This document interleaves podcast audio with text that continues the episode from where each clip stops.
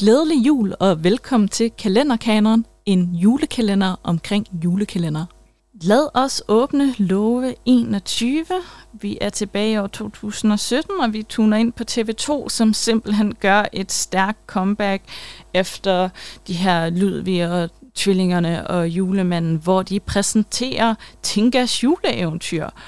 Og som de fleste godt kender til lige nu og her, så blev Tinka altså bare en succes og blev øh, Øh, gentaget med Tinka og Kongespillet i 2019, og så har vi selvfølgelig Tinka og Sjælens Spejl, som bliver sendt her i år.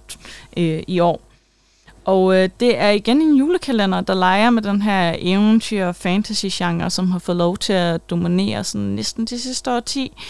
Øh, handler om... Øh, øh, stadigvæk om julen ved at have et fokus på nisser, men nisser bliver bare fremstillet på en måde, som vi egentlig ikke har set før hvor vi møder Tinka, som er halv menneske og halv nisse, og samtidig øh, bliver venner med menneskedrengen Lasse, hvor de både skal redde magien, og senere hen i Tinka og Kongespillet, så skal de også redde det her nissernes rige.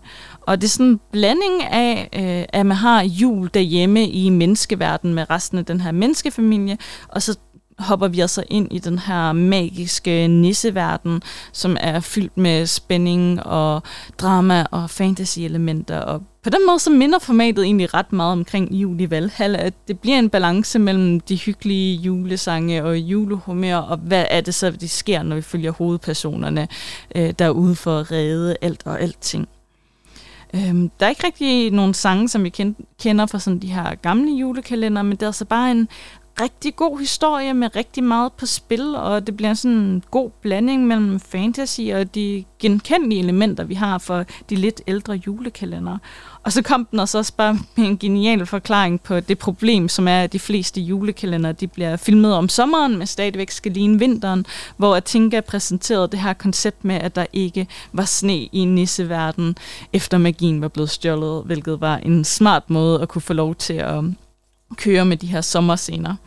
Øh, det er også en ny måde at vise nissehuer på, som vi kender det med nissehuerne fra Tinka, som skabte en krise i Danmark, da man løb tør.